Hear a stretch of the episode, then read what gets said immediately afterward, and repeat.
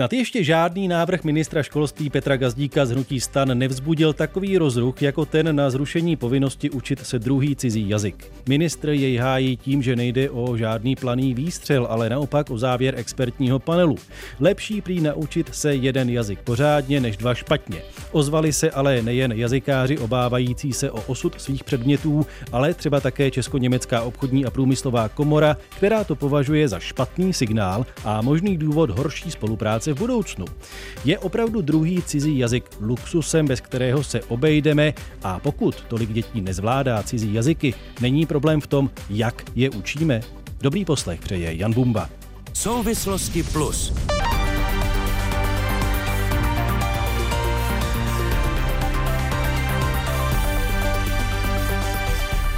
Hosty dnešních souvislostí plus jsou Vít Dovalil z Ústavu germánských studií Filozofické fakulty Univerzity Karlovy. Dobrý den. Dobrý den.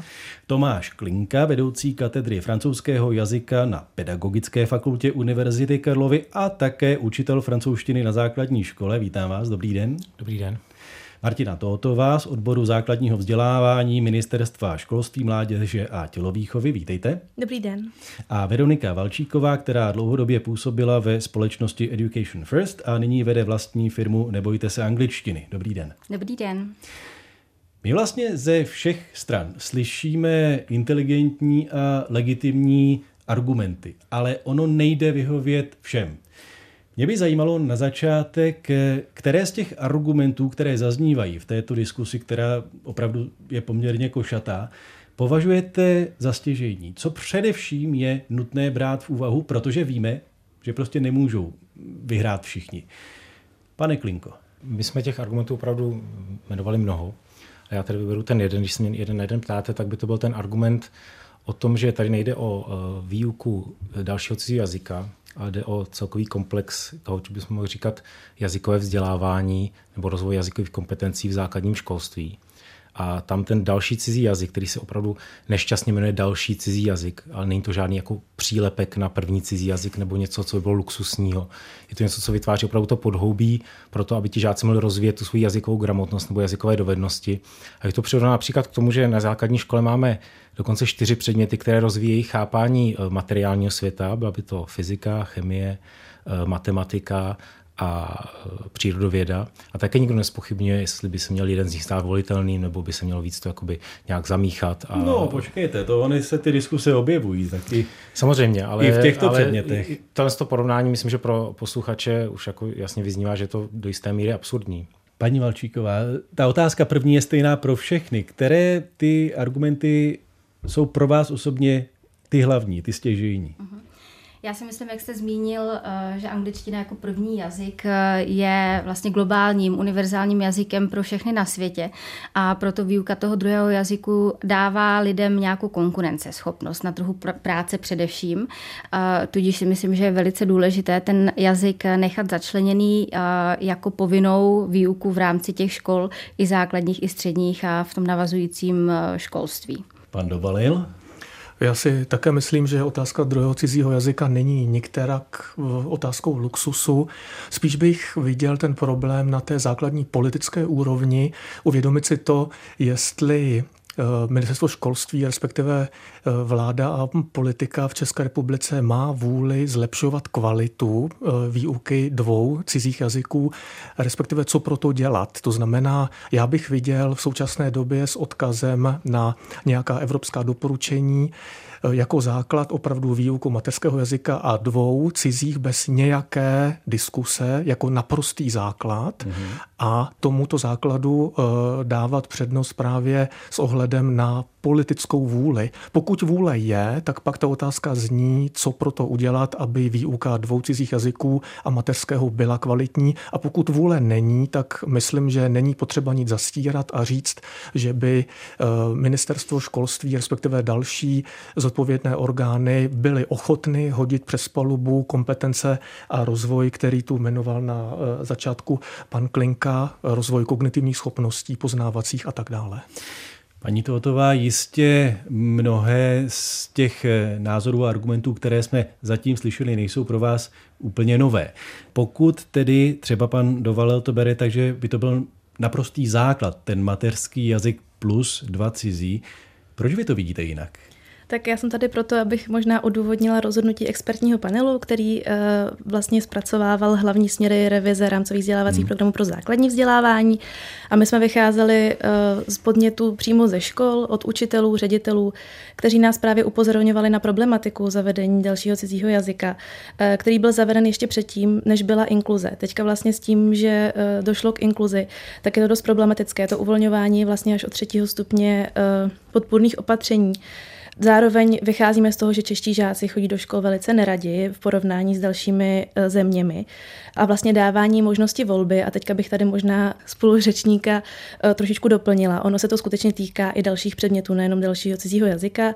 Na úrovni kurikulárních dokumentů se jedná teda o vzdělávací obory a i v chemii, i v přírodopise, i ve fyzice dojde k e, vyjádření takzvaného jádrového vzdělávacího obsahu, který bude povinný pro všechny žáky a rozvíjícího vzdělávacího obsahu, který bude stejně tak volitelný jako právě ten další cizí jazyk.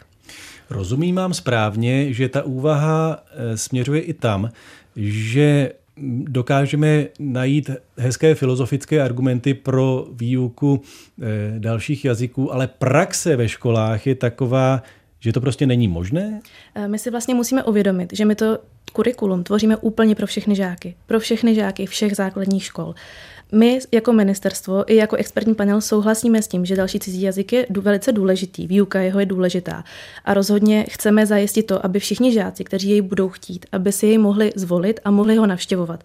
Jednou z takových možností je právě úprava vyhlášky číslo 48, která hovoří o minimálním počtu žáků na volitelném předmětu, eh, kde aktuální číslo je 7, ale tohle číslo bychom chtěli určitě snížit, protože tohle byl jeden z argumentů, které nám i chodily právě od stan- eh, z různých stanovisek, eh, třeba jazykářů nebo dalších asociací, eh, které zmiňovaly, že právě to číslo 7 může být pro některé školy a pro některé žáky to, proč se na ten další cizí jazyk nedostanou, tak my ho chceme snížit, aby pro všechny žáky skutečně byla možnost ten další cizí jazyk navštěvovat, nikoli povinnost.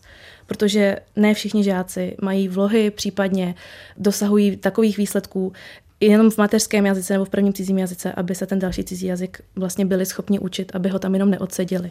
Pane Klinko, vy, jak už jsme zmínili, máte zkušenosti ze základky. Není tedy tady jistý rozpor v tom, že jsou zde ušlechtilé cíle, ale ta praxe prostě eh, neumožňuje, aby opravdu bylo možné kvalitně učit dva cizí jazyky? Eh, pokud se bavíme o praxi hm, teoretické nebo o tom, jak jsou připraveny cizí jazyky na to, aby byly vyučovány pro všechny žáky, na planetě, dejme tomu, tak eh, didaktika jazyku je opravdu připravena na inkluzi, je připravena na diferenciaci, je připravena na to pracovat s každým žákem ve třídě na jakékoliv úrovni. Musím si uvědomit, že tady v České republice úroveň, na kterou má základní škola dovést eh, žáky v prvním a v druhém cizím jazyce, je A2 a A1, což jenom pro posluchače je opravdu velmi základní úroveň, která dokáže nastartovat ten další rozvoj u těch dětí, buď pak eh, na střední škole nebo v dospělosti, kdy se k dalším cizíkům vrátí. To je takové to zeptat se na cestu, objednat si uh, restauraci. Ano, ano, ale opravdu tady jde jakoby znova o jisté zjednodušování přes součástí té A1 kompetence i kompetence kulturní, kompetence pochopení toho druhého, chápání toho jazyka a té země, již jazyk se učím. A opravdu to je na dosah nebo dosažitelné pro absolutní většinu a nebo úplnou většinu žáků. Byl zde zmíněn třetí stupeň eh, opatření v rámci eh, vlastně těch, těch té podpory. My jsme například navrhovali, proč tedy nes, nesnížit to na druhý stupeň té podpory, aby to bylo jako dosažitelnější pro ty žáky, kteří opravdu mají problém ve škole a jsou jaksi v nějakém diskomfortu. Na druhou stranu ministerstvo pořád opakuje, že větší část žáků nezvládá výuku cizích jazyků. My jsme nikdy neviděli nějaká tvrdá data, neexistuje žádný výzkum. Česká školní inspekce nic takového ani v roce 2018, ani v roce 2017, kdy naposledy se vyjadřovala k výuce cizích jazyků, nic takového nekonstatovala. Takže my opravdu ten argument považujeme za účelový a za uh, jakési plácnutí do vody, aby se ospravedlnilo to, že ten předmět bude prostě volitelný.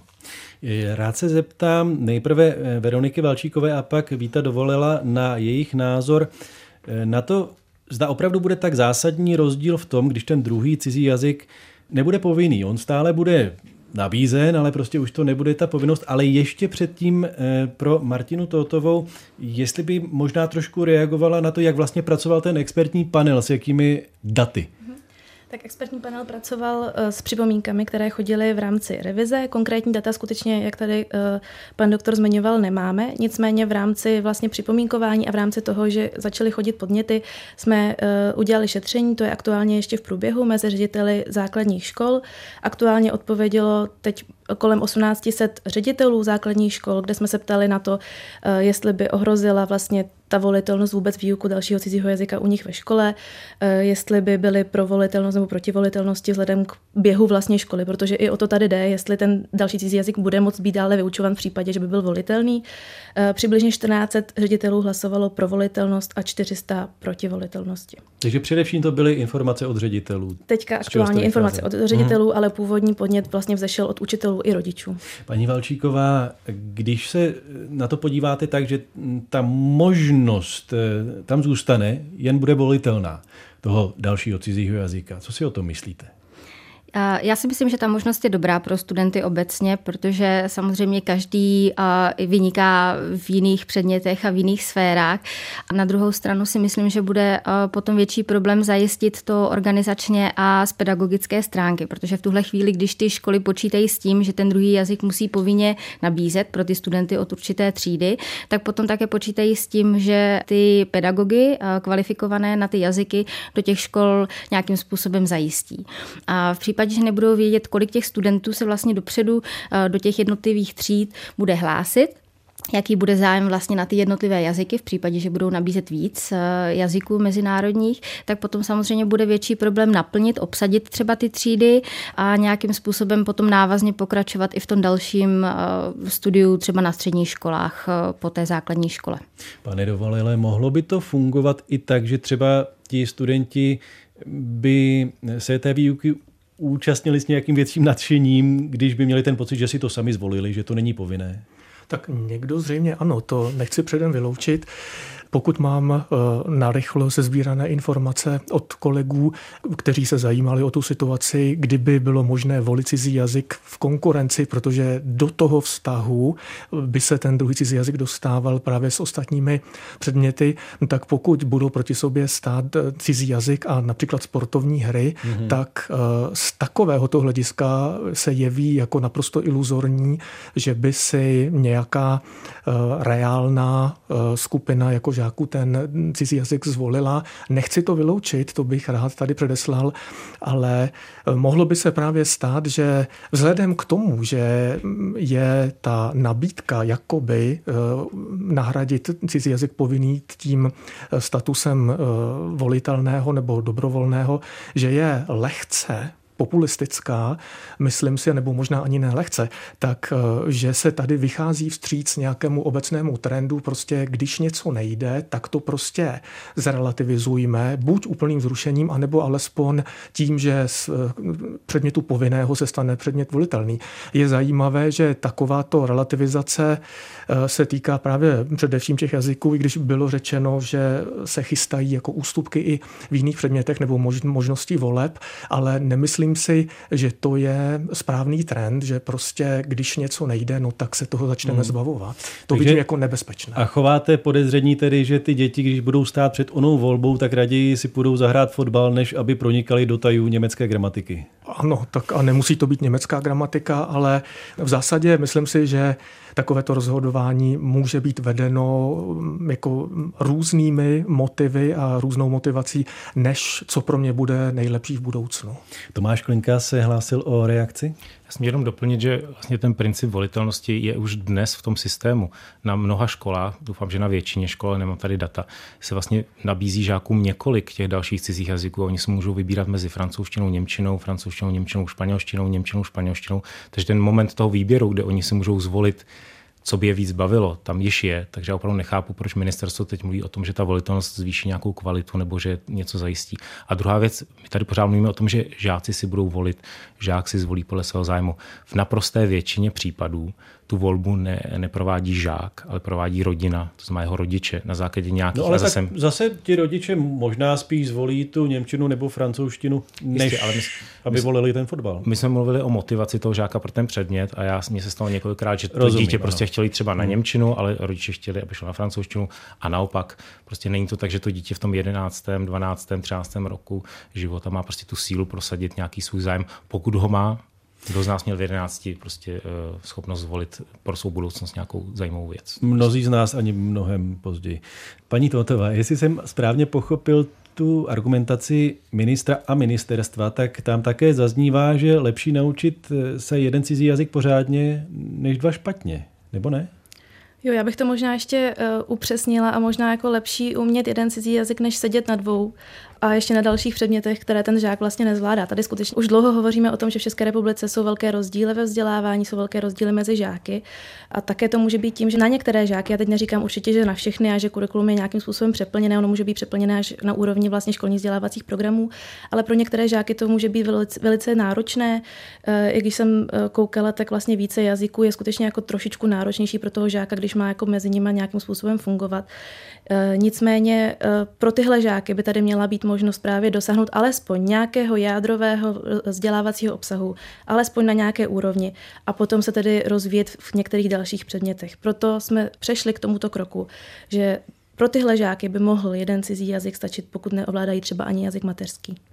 A co říkáte na ten argument, který zazněl od Víta Dovalila, že to působí tak, že když se vyskytne nějaký problém, tak ho obejdeme místo toho, abychom se ho snažili řešit. Mhm, tak já doufám, že to není tak, že bychom rušili další cizí jazyk, to tak vůbec není. Eh, zavádíme skutečně povinnost školám ten jazyk nabídnout všem žákům, ale zavádíme volitelnost ze strany žáků. Ti žáci doteď nemají vlastně skoro žádnou možnost volit. Eh, pan doktor tady zmiňoval to, že většina žáků má možnost si zvolit mezi nabídkou cizích jazyků, ale ono to tak není všude. Já tady nemám teda nemám v hlavě data o všech jazycích, ale vím, že třeba Nejvíce teda žáků má Němčinu, to je asi 70% eh, žáků v České republice vlastně má na základních školách Němčinu a hnedka druhá je ruština a tam je asi 20%, přes 20%. A z toho vlastně ještě 5 tisíc žáků nemělo ani jinou možnost, než mít tu ruštinu. Na té škole si prostě museli dát ruštinu nebo neměli jinou možnost. Takže i z toho důvodu chceme, aby si teda mohli zvolit třeba něco jiného, pokud třeba ruštinu nechtí. Teď skutečně říkám jenom příklad toho jazyka, u kterého jsem to číslo věděla.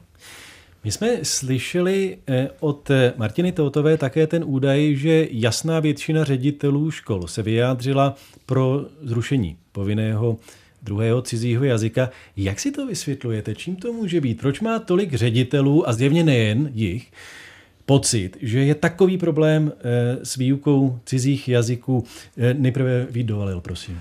Pokud mám informace, ten problém spočívá v tom, že ředitelé mají na svých bedrech ohromné množství problémů a to administrativních a dalších finančních a tak dále. A že tím pádem potom přenášení tohoto eh, rozhodování o těch cizích jazycích na ně může působit vlastně ještě další nějaké komplikace, které se jeví v tom spektru a v tom balíku celkového fungování škol jako naprosto zbytné a že se může jevit, pokud se tím nebudu muset zabývat jako ředitel, tak budu rád, když to převedu prostě do uh, režimu uh, dobrovolné volby a budu se tím muset uh, takovýmto způsobem uh, mhm. zabývat. Ještě Tomáš Klinka se hlásil o reakci a také by mě zajímalo, proč myslíte, že tolik ředitelů uh, vidí ten druhý povinný jazyk jako problém?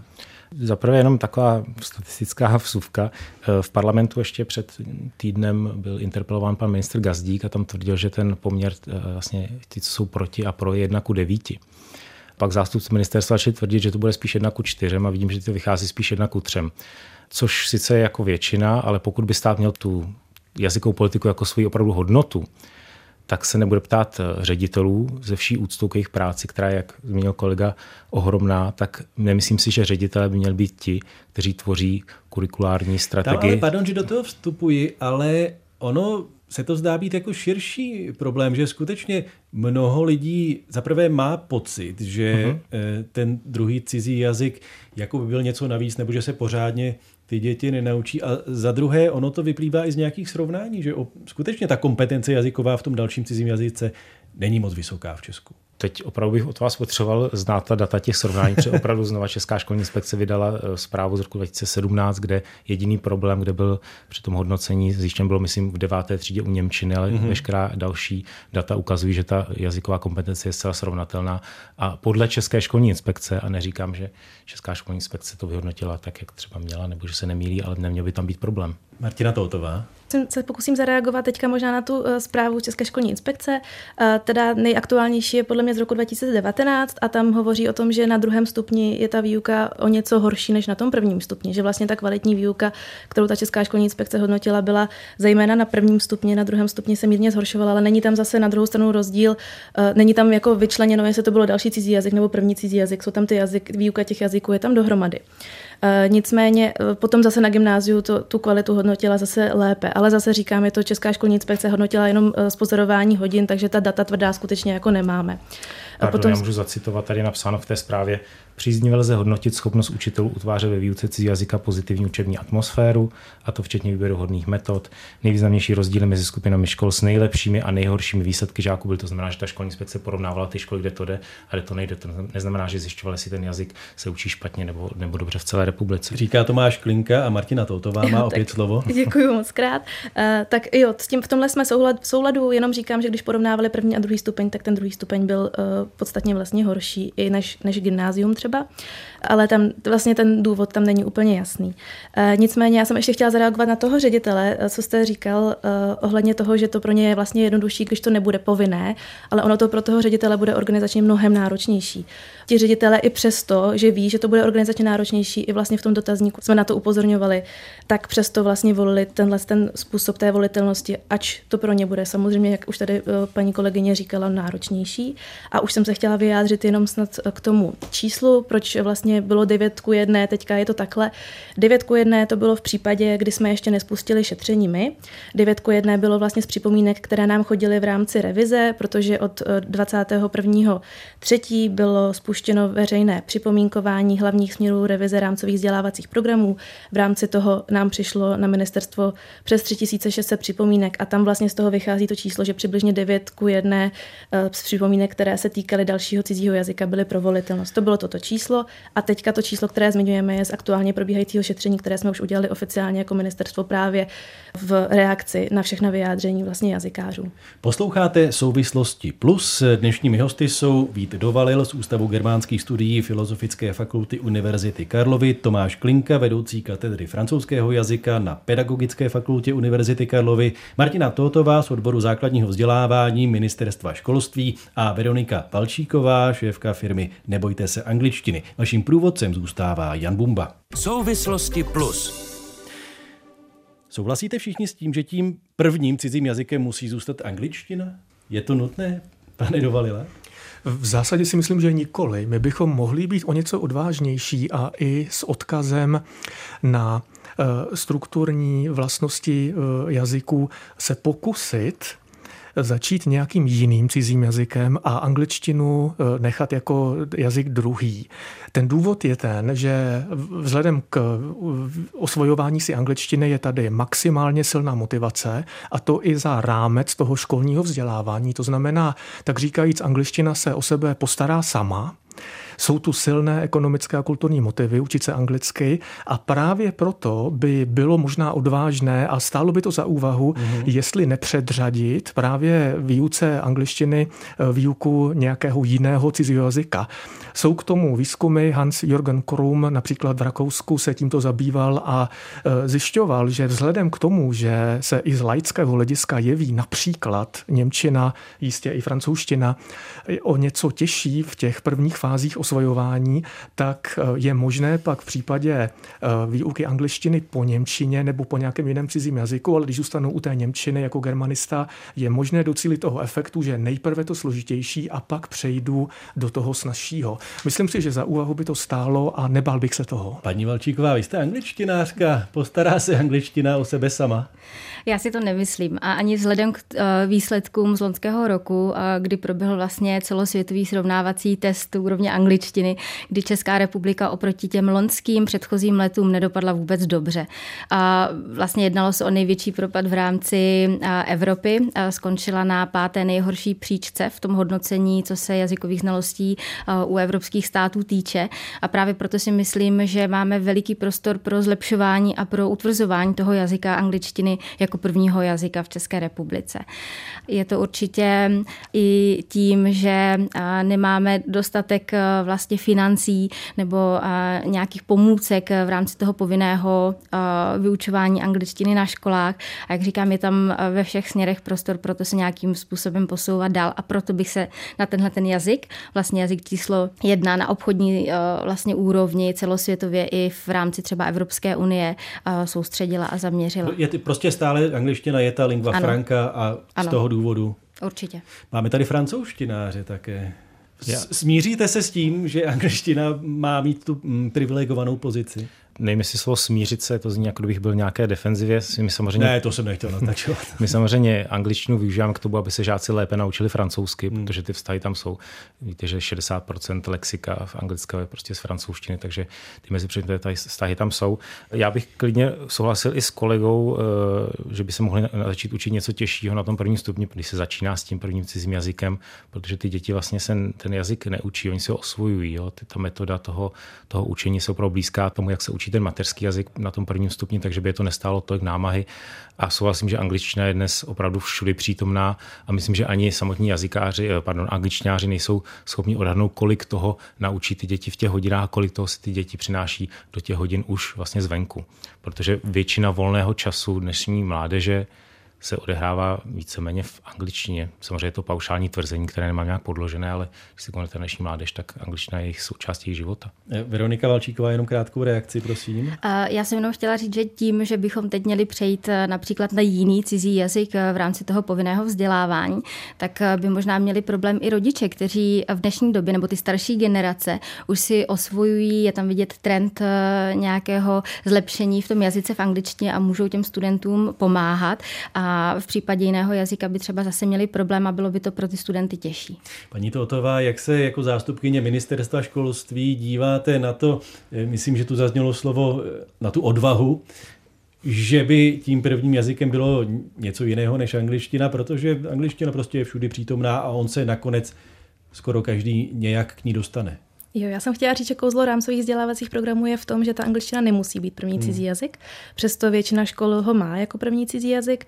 Eh, rámcový vzdělávací program nijak neříká, že to musí být angličtina, dokonce byl vyškrtnut i bod, kdy vlastně je doporučována angličtina jako první cizí jazyk, takže to vlastně v RVP vůbec není.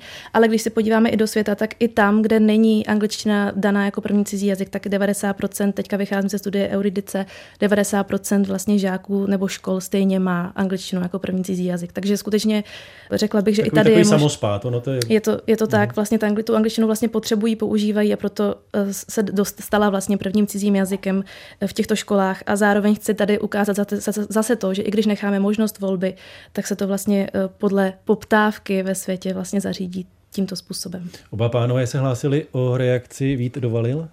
Tak já bych eh, rád zúraznil právě, že by mohlo být, já bych nenařizoval, eh, aby byl povinně první cizí jazyk jiný než angličtina, ale právě ta svoboda volby tu v zásadě, v zásadě nebyla, nikoli na papíře, že to, co bylo zmíněno, to, co říkala paní Totova, v tom rámcovém vzdělávacím programu ta diskriminační klauzule zněla velmi sofistikovaně a byla formulovaná tak, že ten, kdo si vybral jako první cizí jazyk jiný než angličtinu, ať to byli žáci nebo zákonní zástupci, takže museli být informováni řediteli škol o tom, že není zabezpečena kontinuita výuky tohoto jiného cizího jazyka než angličtiny. To je sofistikovaná diskriminace, že a pokud jako rodiče slyšíte ředitele, že pokud si vyberete francouzštinu, ruštinu jako první cizí jazyk, tak nebude kontinuita výuky, no tak co budete volit? Pochopitelně angličtinu. To znamená, bylo to velmi manipulované prostředí, že od toho roku 2004 zpět až do loňského února nebo ledna, kdy tato diskriminační klauzule opravdu odpadla. Bohužel tam není zdůrazněno, že výběr prvního cizího jazyka by měl být volný, že to tam bohužel není. A že jistě tu jsou poptávkové nabídkové stimuly, které směřují k angličtině, to vůbec nerozporuji. Nezapomínejme ale například na příslušníky menšin. Jsou tu německé děti, které mají reálně problém, když už neexistuje menšinové školství, volit si Němčinu jako první cizí jazyk. On to je problém tohoto dosáhnout. A co potom budeme dělat? Že ředitelé z pohraničních území říkají prostě, my máme nabízet tu angličtinu jako první cizí jazyk a co, co ti menšinoví žáci? Je to zkrátka problém.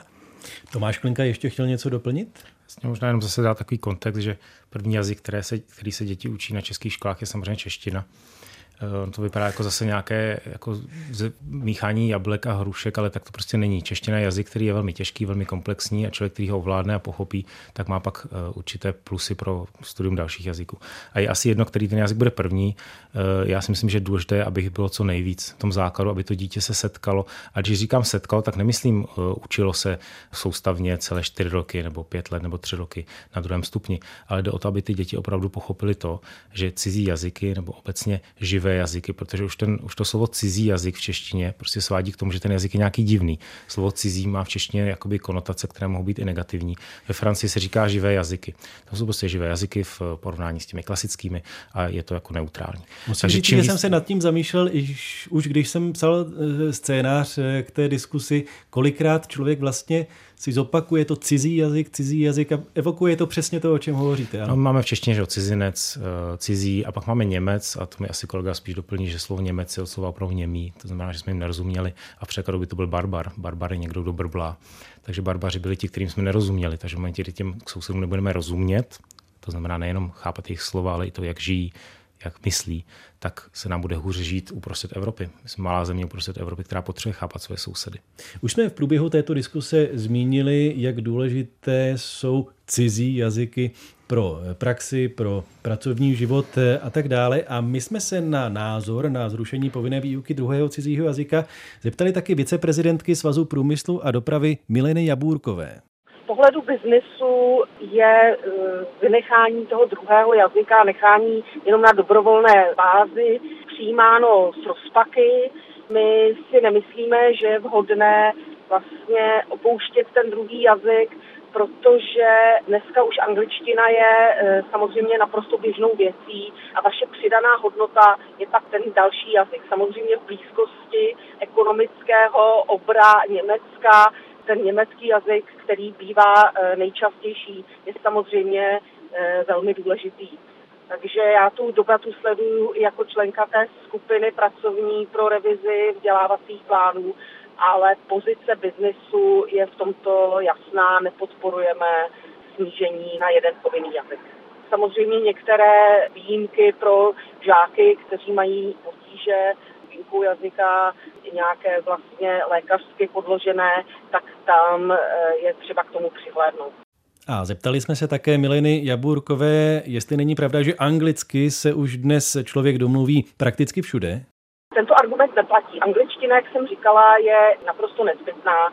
Ten druhý jazyk je velmi důležitou přidanou hodnotou.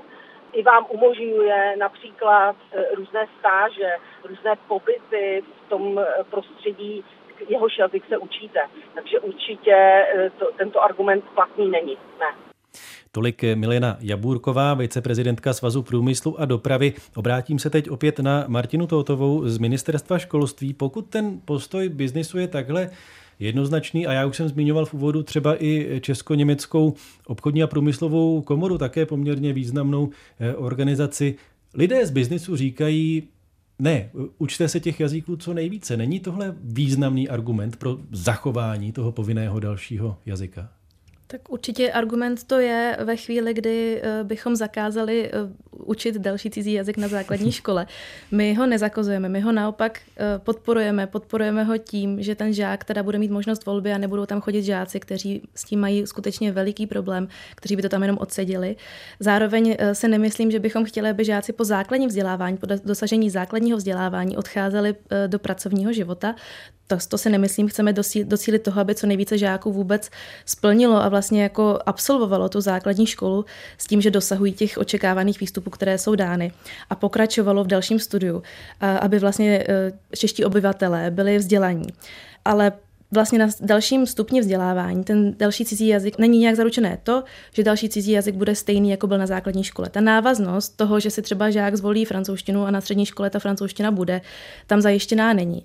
E, ti žáci mohou najednou přejít na úplně jiný jazyk, nemusí to být jen proto, že se tam ta francouzština na té škole neučí, ale třeba ta francou, třída francouzštiny bude plná a ten ředitel se rozhodne, že se řadí žáky podle výsledků třeba přijímacích zkoušek a ten žák najednou přejde na němčinu. Úplně jiný cizí jazyk, který doposud neměl. Takže odejde dejme tomu ze základní školy z úrovní A1 a najednou začne od znovu s dalším cizím jazykem. I tohle byl jeden z argumentů, proč jsme se k tomuhle ochýlili. Pane Dovalil, ano? To je přesně ono, že ta kontinuita výuky to je příčina mnoha problémů, nebo to nezabezpečování kontinuity výuky. A to je kámen úrazu. Takže spíše bych opravdu navrhoval, co udělat pro to, aby ta kontinuita výuky zabezpečena být mohla. Tak jako tomu je u mnoha jiných předmětů, když se přechází ze základní školy na, na nějaké vyšší stupně, že tam kontinuita je, je prostě v matematice, je v českém jazyce, tak proč by nemo, je v angličtině, nebo má být v angličtině, proč by nemohla být i u druhého cizího jazyka. Může to být drahé, drahé, že a tak dále, ale eh, jsou tu učitelé cizích jazyků, eh, je tady deklarovaná vůle ze strany eh, politické elity zlepšovat vzdělávací systém, no tak proč si nepoložit otázku, jak tu kontinuitu výuky i druhého jazyka prostě zlepšit a zabezpečit. Reakce teď patří Martině Totové a Tomáš Klinka také se hlásil E, o slovo, ale tuším, že jste chtěla reagovat na tu kontinuitu v angličtině. Je to tak? Chtěla jsem zareagovat na kontinuitu dalších cizích jazycích. Proč to vlastně nejde zajistit? Protože u nás v České republice může základní škola vyučovat úplně jakýkoliv další cizí jazyk. My ho nemáme omezený a to, aby šla zajistit kontinuita, by znamenalo, že bychom se museli omezit pouze na nějaký další cizí jazyk, tak aby na střední škole potom. A ten problém je v čem? Že prioritou je to svobodné rozhodování školy, nebo jak vlastně ano. vy na to nahlížíte? Prioritou je svobodné rozhodování školy a to, aby v dané lokalitě, aby škola mohla nastavovat svůj školní vzdělávací program, a teď nemluvím jenom o jazycích, ale mluvím o všem vlastně i o obsahu vzdělávacím, podle dané lokality, podle daných problémů toho daného regionu. A vlastně v tomhle tom jim nechceme brát tu svobodu.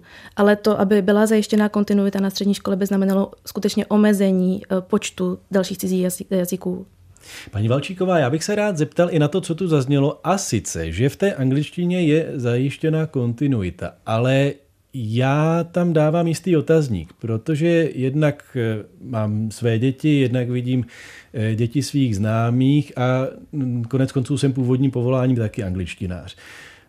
Vůbec tam nevidím kontinuitu, nebo jen málo. Naopak se mi zdá, že ty děti se znovu a znovu a znovu učí od základu eh, to, co by už asi měli umět z dřívějška. Uh-huh. Já si myslím, že ta kontinuita není zajištěná už mezi prvním stupněm základní školy a druhým stupněm. Je tam veliký skok mezi tím, co se učí studenti od té třetí třídy. Je to vlastně jenom takové to základní osvojování nějakou hravou metodou uh, učení Manky, se. elefant. Přesně tak. učení se té slovní zásoby základní a potom najednou uh, skočí uh, na ten druhý stupeň, kde po nich vyžadují už mnohem víc konverzace a o to víc, když potom pokračují na gymnázia, třeba více letá, nebo na vlastně ty střední školy, kde se od nich vyžaduje e, například konverzace, na kterou vůbec nebyli zvyklí během té základní školy, na kterou se vůbec většina těch škol vůbec nezaměřuje. Takže mnoho těch studentů ztrácí i nějakou motivaci během toho studia, protože nestíhají to učivo, potom vyhledávají například zahraniční kurzy nebo soukromá doučování a výuku a tím právě potom dochází třeba k tomu, že učitelé jsou nuceni se přizpůsobit tomu nejpomalejšímu studentovi nebo pomalejší skupině v těch třídách.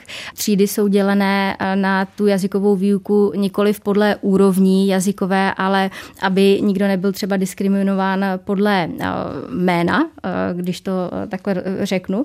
A potom samozřejmě ten učitel je nucen opakovat a opakovat tu látku znova a znova pro ty studenty, aby si z toho všichni něco odnesli, nebo především ti pomalejší studenti. No a není to teda opravdu tak, že my pořádně nevíme ani, jak učit tu angličtinu, pane Klinko? Mně přijde, že z této debaty začíná vycházet, že my to opravdu nevíme skoro nic. Respektive každý máme nějakou svoji sociální didaktickou bublinu, ve které žijeme, ministerstvo, angličtina, francouzštináři. Já jsem například na škole, kde ta kontinuita je zajištěna a daří se, protože samozřejmě eh, dítě když je mu 11-12 let, tak se mu promění jeho kognitivní schopnosti a je schopné začít pracovat tím jiným způsobem. Už nemusí to být ten donkey, monkey, elefant, nebo jak jste říkali. Prostě každá, každá ta metoda má svůj čas a tohle to není problém opravdu didaktický, výuka jazyku by tohle to zvládla. Tam jde opravdu o to, že stát bez toho, aniž by provedl nějakou jako rešerši opravdu toho stavu, který může být nakonec třeba opravdu nedostatečný, se rozhodl učinit velmi zásadní krok, který ovlivní desítky tisíc dětí, kteří si nevyberou ten další cizí jazyk. Já jenom jak jsme mluvili o, to, o té návaznosti na střední školu, tak my jsme jedna ze zemí, která má největší podíl uh, učňovského vzdělávání. 30% dětí odchází do profesního vzdělávání, ne do toho obecného, to znamená gymnázia, kde je povinný další cizí jazyk. To znamená, že ty, těch 30% té populace, pokud si nevyberou další cizí jazyk, tak se setkají pouze s angličtinou za celou dobu svého vzdělávání a to je podle mě jako tragická věc, zejména pro zaměstnanost těchto lidí. Vít Dovalil chtěl reagovat? Já jsem chtěl reagovat na tu diskusi o té kontinuitě, respektive o chybějící kontinuitě. Tím víc mně připadá důležité, aby se z toho politického hlediska eh, ministerstvo školství tomuto problému věnovalo. To si myslím, že tím víc je to důležité a tím závažnější eh, je to eh, v zásadě problém. Hosty dnešních souvislostí plus jsou Vít Dovalil z Ústavu germánských studií Filozofické fakulty Univerzity Karlovy, Tomáš Klinka, vedoucí katedry francouzského jazyka na Pedagogické fakultě Univerzity Karlovy, Martina Toutová z odboru základního vzdělávání Ministerstva školství a Veronika Valčíková, která šéfuje firmě Nebojte se angličtiny. Dobrý poslech přeje stále Jan Bumba. Posloucháte diskuzní pořad Souvislosti plus. Premiéra ve středu po 20. hodině večer na Plusu. Pane Klinko, když jste říkal, že postrádáte nějaká tvrdší data, nějaké spolehlivější údaje, tak když se zamyslíte nad tím celkem, jak hodnotíte současnou úroveň výuky cizích jazyků na českých školách? Pokud mluvím o mé soukromé profesní zkušenosti, která sahá vlastně na, od vysoké školy po základní školství, tak ta situace je dobrá. My máme opravdu dobrý eh, teoreticko-didaktický aparát, víme, jak učit ty jazyky, moderní učebnice jazyků existují, jsou kvalitní, dokážou rozvé, rozvět kompetence. Mimochodem, eh, když si přečtete ten dokument hlavní směry revize RVP, tak eh, tam to, co ten stát zamýšlí udělat eh, s českými školami v příštích deseti letech, tak my už v cizích jazycích eh, produkujeme posledních 20-30 let. To znamená komunikativní přístup, rozvíjení kompetencí, snaha o každého žáka, diferenciace a tak dále. Takže já za sebe jsem spokojený. Samozřejmě eh, ne každý učitel je dokonalý a co tady asi selhává je další vzdělávání učitelů, ale zase opět tam je ten míč na straně ministerstva. Paní Tohotová, vy z pohledu ministerstva Celkově myslíte, že úroveň výuky jazyků je dobrá, nebo že tam jsou nějaké zásadní problémy a proto je třeba nutné e, změnit tu povinnost eh, druhého jazyka? Tak my máme údaje pouze z té České školní inspekce a tam myslím, že konkrétní jako výstupy zjišťovala pouze u žáků čtvrtého ročníku, jestli se nepletu. Eh, tam to bylo jako výborné, ale zase se to netýká dalšího cizího jazyka, eh, takže úplně data k tomu nemáme. Nicméně právě i z toho důvodu chceme zajistit to, aby do budoucna Česká školní inspekce dále zjišťovala kvalitu výuky dalšího cizího jazyka, abychom se na to zaměřili, abychom příště měli nějaké další podklady, jestli tento takže krok. souhlasíte který... s tím, že chybějí data? Jo, určitě. A souhlasíme s tím, že je potřeba je získat a zároveň ale data nejsou ani proto, že by měl být pro všechny žáky v celé České republice povinný. Pane Dovalile, jak to je s tou schopností učit je to tak, že někteří lidé se prostě ten jazyk nenaučí, protože jim není dáno? Nebo dá se každého něco naučit?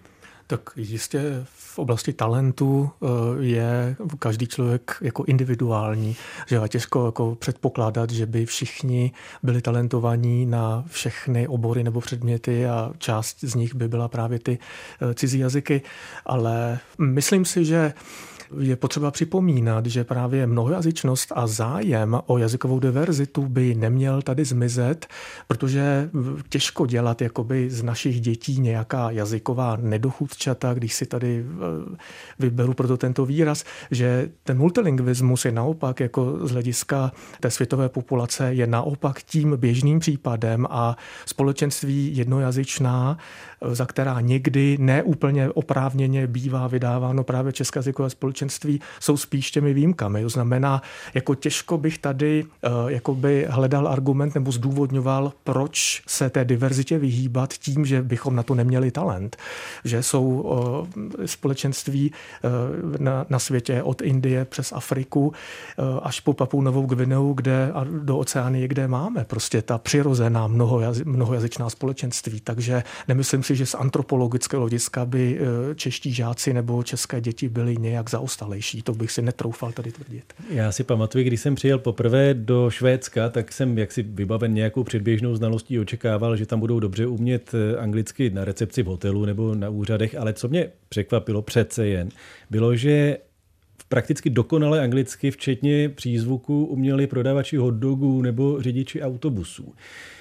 A od té doby se vlastně stále ptám, jak to je možné. Paní Valčíková, co myslíte? Uh-huh. Uh, já bych začala asi tím, že skandinávské země patří mezi ty nejlepší s dosaženou úrovní té odbornosti v angličtině a znalostí. Vláda uh, tamní uh, velice podporuje to školství a tu výuku, a to nejenom uh, v těch lavicích školních. Neví, na... Nevíte, jestli tam mají povinné ty Aha. jazyky nebo volitelné? Uh, oni mají povinně, určitě mají povinně angličtinu, ale nevím, jak je to s druhým jazykem. Ne, pardon, nechtěl jsem na to skočit, pokračujte, prosím. Ale určitě, co vím, že vláda financuje i třeba mezinárodní výměné pobyty pro ty studenty, což tady v České republice nefunguje. Asi bych reagovala na to, že jestli má někdo talent na to se naučit ten jazyk, tak jako třeba říkáte, že plynule tam hovořili i prodavači, je to o tom, že ten člověk ten jazyk žije, že s ním přichází do kontaktu každý den a oni mají tu možnost, protože je podporuje ta vláda, její školství už od utlého věku a oni jsou tím jazykem obklopeni. A z toho důvodu si myslím, že my máme na čem pracovat tady v České republice a podporovat to, změnit vlastně nějakým způsobem ty hodiny a náplň eh, toho, abychom se mohli těmhle těm státům v těch znalostech přiblížit. A je to opravdu ještě takový rozdíl, paní Toutová, když si to vezmeme, zdá se, že ta angličtina opravdu je všude, v každém telefonu, v každé televizi a přece ve Skandinávii je to ještě na nějakém jiném stupni? Jak tak to je? já konkrétní, uh, konkrétní výsledky skandinávských zemí v angličtině neznám, nemám je zmapovány. Ale víte, jestli to mají povinné? Uh, angličtinu mají povinnou, nicméně další cizí jazyk je tam stejně, jako teďka navrhujeme my, na, minimálně na nižší eh, sekundární úrovni, to znamená u nás základní školy volitelný a přesto si ho tam volí skoro 80% žáků, stejně jako vlastně na Slovensku, kde je to přes 80% a uh, jazyk, druhý, další cizí jazyk je také volitelný. Pane Klinko, máte nějaké informace o tom, jak jsou na tom školy? A vy jste říkal, že máte zkušenosti jak si od základní školy až po univerzity eh, s financováním kvalitních jazykářů. Jak to je? Přiznám si, že se, že se neptáte úplně nejpovolenějšího člověka, ale financování si představíme, že bude složitější, protože i jazykář je někdo, kdo, koho je potřeba dublovat. To znamená, že v českých školách je ten správný trend eh, hodiny jazyka půlit. To znamená, že přestože někdy je napsáno, že eh, maximální skupina může mít až 24 žáků, tak zaplať pán Bůh, většina ředitelů je osvícená v tom, že ty skupiny opravdu dělí. Přestože ke mně začínají prosakovat eh, informace o tom, že je to čím dál tím eh, častěji nabouráváno a že čím dál tím častěji setkáme s tím, že jsou opravdu ty velké skupiny. Každopádně, pokud musíte mít dva jazykáře na jednu hodinu, tak je to dražší pro tu školu. Martina Tohotová? Já jenom zareaguju na to financování škol. Vlastně od ledna 2020 už školy nejsou financovány na žáka. Eh, tedy normativně na počet žáků, což teda způsobovalo to, že ty třídy byly často přeplněné, právě to, že, že to půlení vlastně bylo drahé, ale jsou financovány na takzvaným PH maxem. Eh, ve zkratce to teda znamená, že se vypočítá počet tříd, vypočítá se maximální počet hodin týdně vlastně pro tu školu a je tam i rezerva na to, aby eh, tam vlastně mohli učit dva učitelé, ať už tandemovou výukou, to znamená, že jsou dva v té jedné třídě, anebo půlení hodin. A jenom teda která, data, která máme, ukazují, že 80% škol Eh, vůbec nevyužívá toho svého PH maxu. To znamená, ani jako nedosáhne těch financí, které jim stát poskytuje. Ty zbylé finance, které jim zbydou, nejdou té škole, ale vlastně jakoby propadají. Oni ty finance nedostanou, ta škola neušetří si je vlastně. A dokonce eh, jedna třetina má až dva úvazky navíc vlastně v té škole na ty předměty. Takže tam by problém být neměl, spíše je asi eh, ty školy v tomhle podporovat, dát jim nějakou metodiku, jak s tímhle pracovat, tak aby toho potenciálu, který tam je, maximálně využívali. Jak My bychom se vlastně měli především na to studium cizích jazyků dívat. Vy už jste všichni eh, částečně zmínili nějakou svoji představu, ale když třeba hm, tady odcituji akademického ekonoma Daniela Minicha, tak ten v diskusi České televize vlastně hájil ten záměr omezit výuku druhého cizího jazyka mimo jiné tím, že Pravděpodobnost, že dítě ve svém budoucím zaměstnání užije i druhý jazyk, který se učilo, není příliš vysoká, myslí si pan Minich. Máme se dívat tedy na eh, studium cizího jazyka jako na jakýsi pracovní nástroj? Je to možné, pane Klinko? Tak možné to je, ale my pořád tady mluvíme o základním školství, o základním vzdělávání, o dětech od 6 do 15 let. Já myslím, že hlavní devíza jazykové výuky v této, na této úrovni je v tom, že ty hodiny jazyka bývají pestré, radostné, zábavné, veselé, obohacující. Je to místo, kde to dítě může pracovat v menší skupině, učitel na ně má víc čas. Ten úspěch, nebo to, jestli něco umí, si může hnedka ověřit. A je to, je to místo, kde se pracuje podle moderních metod a je to místo, kde ty děti opravdu můžou zažívat úspěch každodenně. A to, že Pokud to... ten učitel zvládá tu, tu výuku tak, jak má, a to je otázka dalšího vzdělávání. A to, že se může stát potom eh, ten jazyk i tím pracovním nástrojem, to je až sekundární. To může také. Já z rodiny mám příklad. Eh, můj synovec je Španěl, eh, vystudoval v, ve Francii, dále měl stáž v Německu a teď pracuje v Dánsku. Celou tu dobu pracuje v angličtině, ale všechny ty jazyky těch zemí znal a tomu dovolilo vlastně se pohybovat v tom prostředí a hmm. rozumět těm lidem. Takže to, že to nepoužijete na pracovišti, neznamená, že to nepoužijete po pracovní době. A jak tady zmiňovala již kolegyně, ta, ten přidaný jazyk je, když, když umíte anglicky, eh, německy, francouzsky a rusky, tak vás mezinárodní firmy pošlou všude po světě, protože tyhle ty jazyky jsou prostě všude možné, takže jste velmi konkurenceschopný. Paní Valčíková, je to tedy tak, eh, jazyk co by pracovní nástroj? Určitě. Já si myslím, že to dává možnosti eh, těm uchazečům o tu práci na tom trhu práce. Je to proto, jak jsem zmiňovala, angličtina je v dnešní eh, době, když se podíváte na jakoukoliv nabídku práce, must, je to povinnost eh, víceméně. A ten druhý jazyk vás nějakým to způsobem... To byl hezký anglicismus. vymezuje, takže vám dává více možností a je i z průzkumu prokázané, že když třeba v tom biznisu hovoříte jazykem toho vašeho partnera, obchodního, tak to prohlubuje nějakou důvěru a tu spolupráci, takže ty vztahy. A takže i z tohohle toho hlediska si myslím, že ty firmy jsou i v Čechách firmy, které nabírají vlastně uchazeče o práci, kteří hovoří pouze jiným jazykem než tím anglickým. Vít Dovalil mluvil už o tom, že z jeho pohledu je studium jazyka něco mnohem širšího než pouze pracovní nástroj? Ano, já bych jenom připomněl, že nemůžeme zapomínat na rozvoj kognitivních schopností dětí, že to není jenom do budoucna nějaký zdroj výdělku, i když to je jistě neopomenutelné, ale dochází tady eh, k vnitřnímu rozvoji těch, kdo se ten eh, druhý nebo další cizí jazyk prostě začnou učit. Je to velmi dobrý impuls pro rozvoj myšlení, že myšlení a logika není jenom věcí matematiky, fyziky, že tak, jak je to zaškatulkované, ale dochází k velmi dobrému, rychlému rozvoji rozvoji myšlení, i pokud se učíte nějaký další cizí jazyk a kdy jindy, než, než v dětství začít.